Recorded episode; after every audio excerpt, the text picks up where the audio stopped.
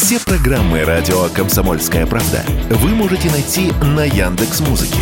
Ищите раздел вашей любимой передачи и подписывайтесь, чтобы не пропустить новый выпуск. Радио КП на Яндекс Музыке. Это удобно, просто и всегда интересно. Медсовет. Все, что вы хотели знать о медицинских открытиях, новых лекарствах и даже врачебных тайнах. Здравствуйте! В студии Вероника Борисенкова в эфире программа «Медсовет». Будем говорить о медицинских открытиях, новых лекарствах, врачебных тайнах, узнаем последние новости из мира медицины, неизвестные факты об известных болезнях и, конечно, будем общаться с экспертами и врачами. Здоровые новости. Минздрав разработал рекомендации для медиков при беседе с пациентами. Врачи призвали говорить на понятном языке, использовать короткие запоминающиеся предложения и избегать менторского тона. Это следует из документа Центрального научно-исследовательского института организации информатизации здравоохранения.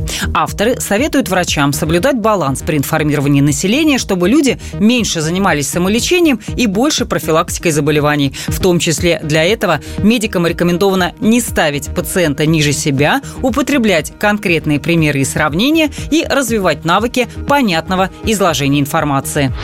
В России снизились продажи лекарств от коронавируса в первом квартале почти на треть. Было продано около 37 миллионов упаковок препаратов от ковида. Сумма затрат жителей на такие лекарства сократилась за год на 39%, с почти 26 миллиардов рублей до более чем 15 миллиардов. Об этом сообщает оператор системы маркировки «Честный знак». Также был составлен рейтинг регионов, где популярны такие препараты. На первом месте оказался Приморский край. Более 3300 упаковок упаковок на 10 тысяч жителей. За ним следует Магаданская область, на третьей позиции Тюменская. Всемирная организация здравоохранения 5 мая отменила статус глобальной пандемии коронавируса, объявленный в 2020 году. О смертельно опасной болезни дачников предупредил россиян Роспотребнадзор. Это геморрагическая лихорадка с почечным синдромом, которой можно заразиться от грызунов. Симптомы на начальных этапах схожи с простудой или ангины. Однако затем у больного появляется дискомфорт в животе и пояснице, болезненность в глазах, мелкопятнистая сыпь в виде полос на теле, а еще падает острота зрения. Заболевание не опасно для окружающих, но может привести к летальному исходу при самолечении. В Москве начали распознавать рассеянный склероз с помощью нейросетей. В городе заработал сервис искусственного интеллекта, который определяет это заболевание на магнитно-резонансной томографии мозга. Сегодня искусственный интеллект в лучевой диагностике находит патологии по 21 направлению. Я только спросить. Общаемся с известными медиками, учеными и медэкспертами. В эфире программы «Медсовет» в студии Вероника Борисенкова. Солнце становится все больше, что, с одной стороны, не может не радовать, особенно в нашей полосе, где его так долго не хватает и в межсезонье, и зимой. Но, как известно, солнце не всегда друг, очень часто даже враг. Так вот, как научиться дружить, а не враждовать солнцем и опасным ультрафиолетом? Поговорим на эту тему сегодня с врачом-косметологом, дерматологом Татьяной Болерану. Татьяна, насколько сейчас опасное солнце солнца и стало ли оно вреднее, чем эдак так лет 40-50 назад, потому что часто слышим все мы, что солнце стало агрессивнее. Такой спорный вопрос. Всегда говорят, раньше было лучше. Единственное, что у нас сейчас есть подручные средства, да, на которые мы можем опираться и благодаря которым мы можем солнце из врага перевести в нашего друга, помощника и даже лекаря. А когда мы смотрим прогноз погоды, мы видим ультрафиолетовый индекс, надпись. На него нужно обращать внимание внимание, это интенсивность ультрафиолетового излучения. И считается, что, конечно, выше 3-4 оно уже может негативно влиять. Если видим, что там 3-4 и выше, то мы уже используем солнцезащитные кремы, не появляемся в самый активный период с 12 до 2, не выходим на активное солнышко. Если, конечно, это свыше 8-9, то считается, что это уже очень опасный ультрафиолетовый индекс, и, конечно, находиться под прямыми солнечными лучами не то, что нежелательно, а небезопасно. А кому он особенно опасен, кому в первую очередь нужно предостеречься? Вы знаете, есть такое понятие, как фототип. Люди с первым, вторым фототипом, это, как правило, белокожие, со светлыми глазами. В принципе, к ним же можно отнести детей, особенно маленьких, с нежной кожей, и людей возрастных. Чем светлее кожа, тем солнышко для нас будет опаснее. И здесь больше нужно ориентироваться как раз на этот индекс и не выходить, не находиться под прямыми солнечными лучами. Кстати, хотела сказать по поводу кремов с ультрафиолетовым индексом. Такая сейчас тенденция, что мы пользуемся, и все считают, ой, я намажусь, и могу на солнце находиться 2-3 часа, и в итоге потом обращаются на прием, говорят, почему, как же я сгорел, я же 50-кой намазалась. Тут нужно понимать, что это просто время нахождения на солнышке увеличивается в какие-то определенные разы. Но не более того, все равно солнышко активное, все равно лучи попадают, проникают, все равно реакция организма происходит. То есть загар что? Это стресс, это ответная реакция кожи на стрессовую ситуацию. Сейчас практически все это знают, пользуются солнцезащитными кремами. То есть нет такого безумия да, по поводу загара, и это очень радует, особенно нас, дерматологов, потому что все-таки, если до 20-30 лет можно загорать, как раньше мы говорили, до черна, то сейчас, конечно, когда приходят, я говорю, девочки, я вам гарантирую хорошее качество кожи, но при условии, что вы больше не будете загорать до черна. Потому что очень интенсивное солнце, оно, конечно, старит. Хотел как раз у вас спросить, известно, как вы уже сказали, что солнце – это некий стресс для кожи. В первую очередь речь, конечно, о старении кожи, да? Женщинам, наверное, после 30-35 меньше бывать на солнце? Во-первых, мало кто знает, что слишком активное солнце утолщает кожу в 10 раз. Поэтому, естественно, очень часто молодые люди с угрями едут на солнышко в надежде, что сейчас подлечатся, приезжают, начинается обострение. Первый момент. Второй. Очень высыхает и кожа, и дерма. Кожа теряет влагу. Самое важное, что у нас волокна коллагена и эластина разрушаются. Не просто теряют влагу, не просто теряют тонус, а частично разрушаются. И плюс высвобождаются свободные радикалы, которые также вызывают процессы старения. Плюс такой плохой момент, как перерождение клеток. Поэтому если люди склонны либо генетически к образованию, скажем так, раковых клеток, либо каких-то новообразований на коже, им, конечно, ну не то, что противопоказано, но нахождение на солнышке должно быть сведено к минимуму. Все хорошо в меру. В небольшом количестве солнца оно полезно. Во-первых, это выработка наших гормонов удовольствия, да, энкефалинов, эндорфинов, серотонин. Мы счастливые, довольны. Плюс у нас витамин D. Тогда как это делать правильно? Вот хотим мы этот легкий бронзовый загар. В какое время мы загораем, в какое время солнце самое опасное? Как подобрать себе верно ультрафиолетовый крем? И какие еще советы? Мы используем фактор защиты. Чем темнее кожа, то есть вот этот фенотип третий, четвертый, тем меньше может быть защиты. И чем белее кожа, тем фактор выше. Если белокожий, значит обязательно начинаем с 50 -ки. Если уже человек загорелый, да, либо априори у него кожа более темная, тогда можно даже начинать с тридцатки. Но если мы находимся под интенсивными солнечными лучами, то самый активный пик с 12 до 2 ни в коем случае, ни при каких условиях под прямыми солнечными лучами находиться нельзя. Дальше. Надо помнить, что не то, что мы намазали, и весь день мы и покупались и в море, и полежали, и все в надежде, что у нас до сих пор крем на теле сохраняется. Нет. Плюс еще надо помнить, что все кремы, они делятся на компоненты физические да, и химические. Физические, легко запомнить, это которые дают белесость. Это оксид цинка, диоксид титана, это самые безопасные. У них самый высокий индекс защиты, потому что лучи, они как бы как от зеркала отскакивают. В то время как химические, они наоборот поглощают лучи. Поэтому детям берем с физическими компонентами и белокожим. Подмазываемся после каждого выхода из моря или с бассейна, мы снова добавляем крем. Если просто мы лежим, то каждые 2-3 часа мы его добавляем. Обязательно кепка, головной убор, очки, чтобы мы не получили ожог роговицы. По поводу какого-то питьевого режима, да, действительно, особенно когда очень жарко, нужно пить прохладную воду, но не ледяную. Татьяна, потихоньку... правда, чем старше возраст у женщины, тем больше ей нужен вот тот самый индекс цифра на креме. То есть вот у меня, например, подруга, ей около 50, и она меньше 50 не наносит никогда. Да, это действительно так. Я объясню, почему. Дело в том, что у возрастных женщин что происходит? Происходит перераспределение вот этих вот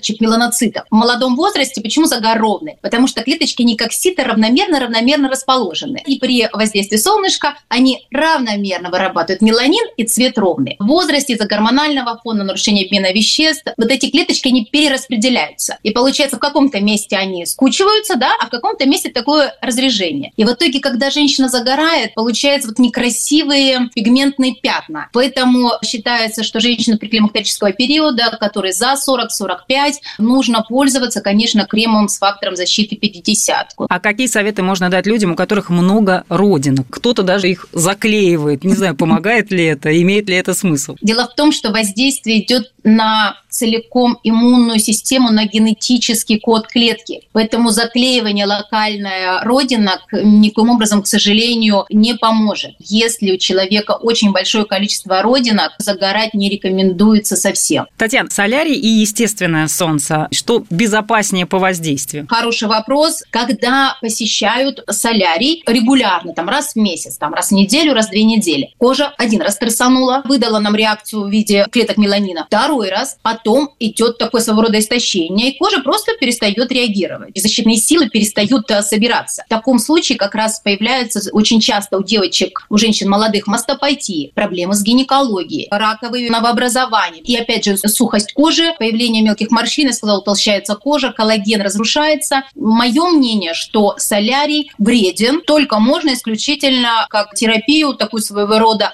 перед э, активным солнышком, чтобы не получить э, ожог. Если все-таки произошел солнечный ожог, что делать? Сейчас уже очень много препаратов, успокаивающих, снимающих воспаление, ожоги. Алоэ вера, пожалуйста, продается вообще сейчас в банках, можно мазаться. Очень много прямо успокаивающих постсолнечных эмульсий. Надо обязательно, даже если вы не сгораете. Всегда вот едем на солнышко, покупаем солнцезащитный и постпроцедурный. Все средства должны быть по возможности прохладные. Желательно держать в холодильнике. Спасибо вам большое. Говорили сегодня о солнце, о правильных дозировках, о том, как сделать так, чтобы солнышко было нам все-таки другом, а не врагом. Это важно. Вы слушали программу «Медсовета» в студии Вероника Борисенкова. У нас в гостях была врач-косметолог, дерматолог Татьяна Болера. Медсовет. Все, что вы хотели знать о медицинских открытиях, новых лекарствах и даже врачебных тайнах. В эфире программы «Медсовет» в студии Вероника Борисенкова. Говорим о медицинских открытиях, новых лекарствах, врачебных тайнах и в том числе узнаем много интересного из истории медицины. Медицинские истории. Отправляемся в прошлые века, чтобы узнать, как появлялись болезни и лекарства. Без этого предмета сейчас не обойдется ни одно лечебное заведение на планете, и в этом году ему исполняется 170 лет. Но это если официально, то есть с момента патента в 1853 А так его пытались изобрести еще в древности, и что-то из этого явно получалось. Во всяком случае, прототипов было много. Это шприц. Для того, чтобы он приобрел привычный нам вид, понадобились столетия. Говорят, что известный древнегреческий врач Гиппократ в V-IV веках до нашей эры для своих медицинских манипуляций использовал бычьи или свиные пузыри, в которые вставлялась трубочка из дерева или тростника. Хотя шприцом это назвать было сложно. Механизм его устройства отчасти впервые продумал другой греческий ученый, великий механик и инженер Герон Александрийский, живший в первом веке нашей эры. Ему принадлежит честь изобретения насоса, и в своем труде «Пнеоматика» он рассказал о множестве устройств, работающих от сжатого воздуха, воды или пара. Но первое, более-менее достоверное описание непосредственно шприца как медицинского инструмента относится к X веку, когда египетский хирург иракского происхождения Амар ибн Али аль-Масули использовал полую стеклянную трубку и эффект всасывания от движения находящегося внутри нее поршня для удаления катаракты глаза. Кстати, именно он провел первым такую операцию. Но столь полезное изобретение не вызвало особого интереса у медиков в те годы, и о нем довольно прочно забыли вплоть до середины 17 века, когда у эскулапов стала популярна тема переливания крови. Среди прочих начал активно экспериментировать с этими процедурами немецкий ботаник, алхимик и врач Иоганн Сигизмунд Эльшольц.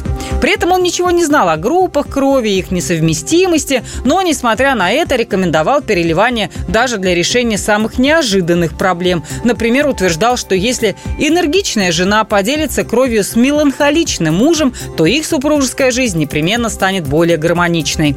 В одной из книг Эльшольца, изданной в Берлине в 1667 можно найти легко узнаваемое сегодня изображение шприца, только вот был он тогда без иголки. Но неудачи с переливанием крови и инъекциями заставили забыть об использовании шприца для этих целей еще на долгие 200 лет. Простой и удобный в использовании он появится только в 19 веке.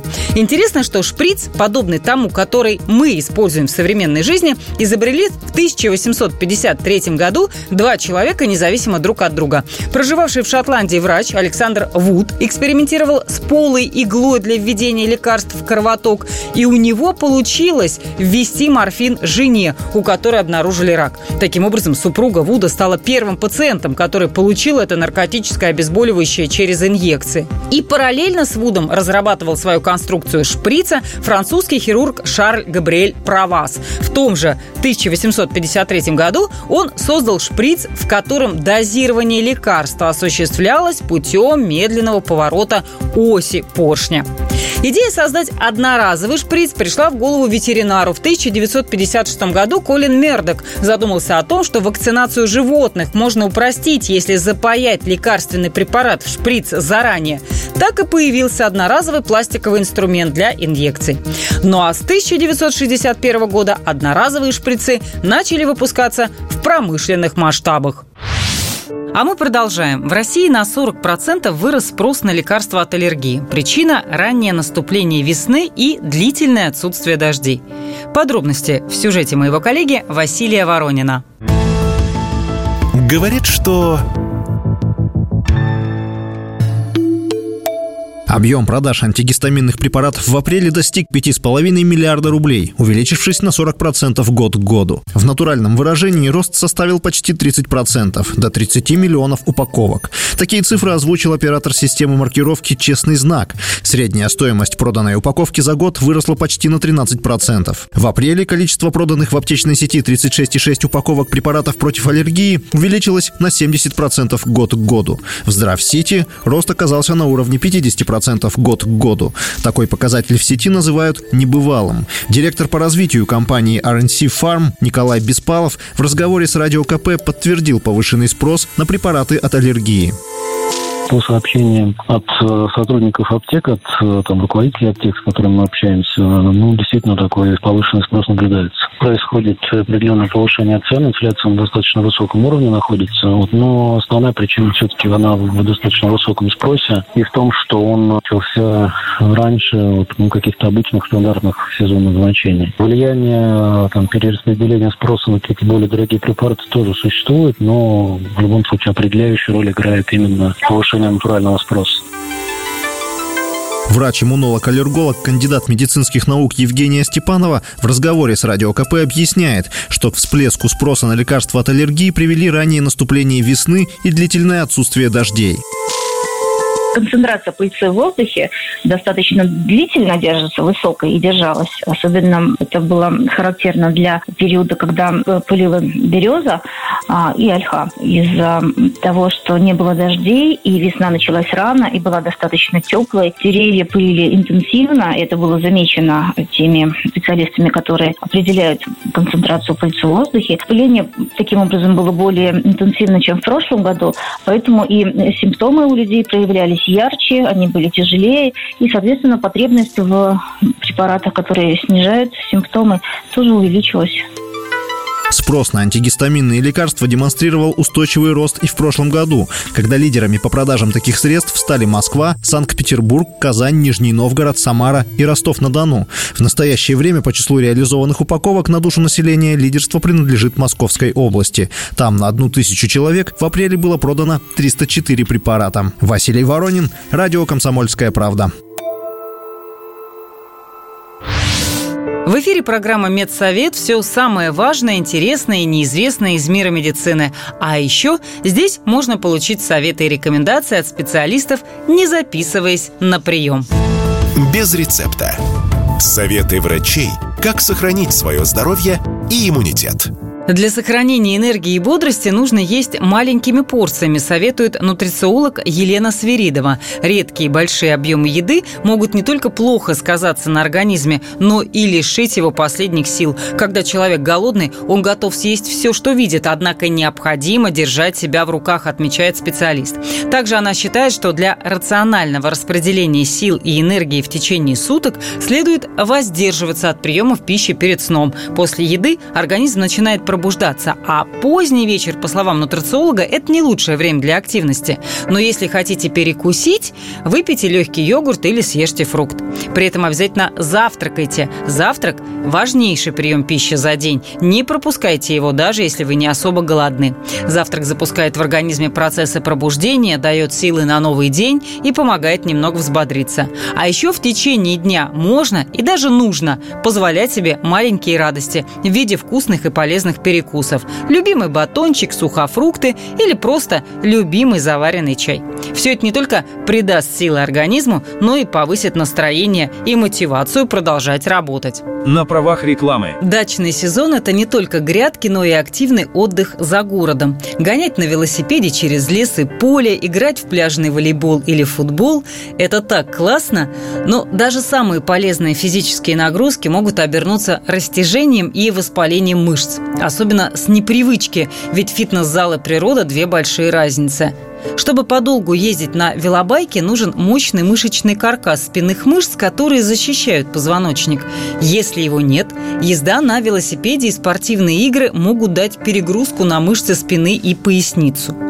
Чтобы активный отдых был в радость, полезно каждый день начинать с базовых упражнений для спины. Подтягивание 10-15 раз, становая тяга, планка до одной минуты за подход – если же проблемы со спиной все же возникли, не запускайте. Для облегчения неприятных ощущений можно использовать проверенные наружные средства. Например, всегда иметь в дачной аптечке универсальный крем-бальзам «Спецмазь». Он быстро и глубоко проникает под кожу, активизирует кровообращение, уменьшает признаки застоя в мышцах и суставах.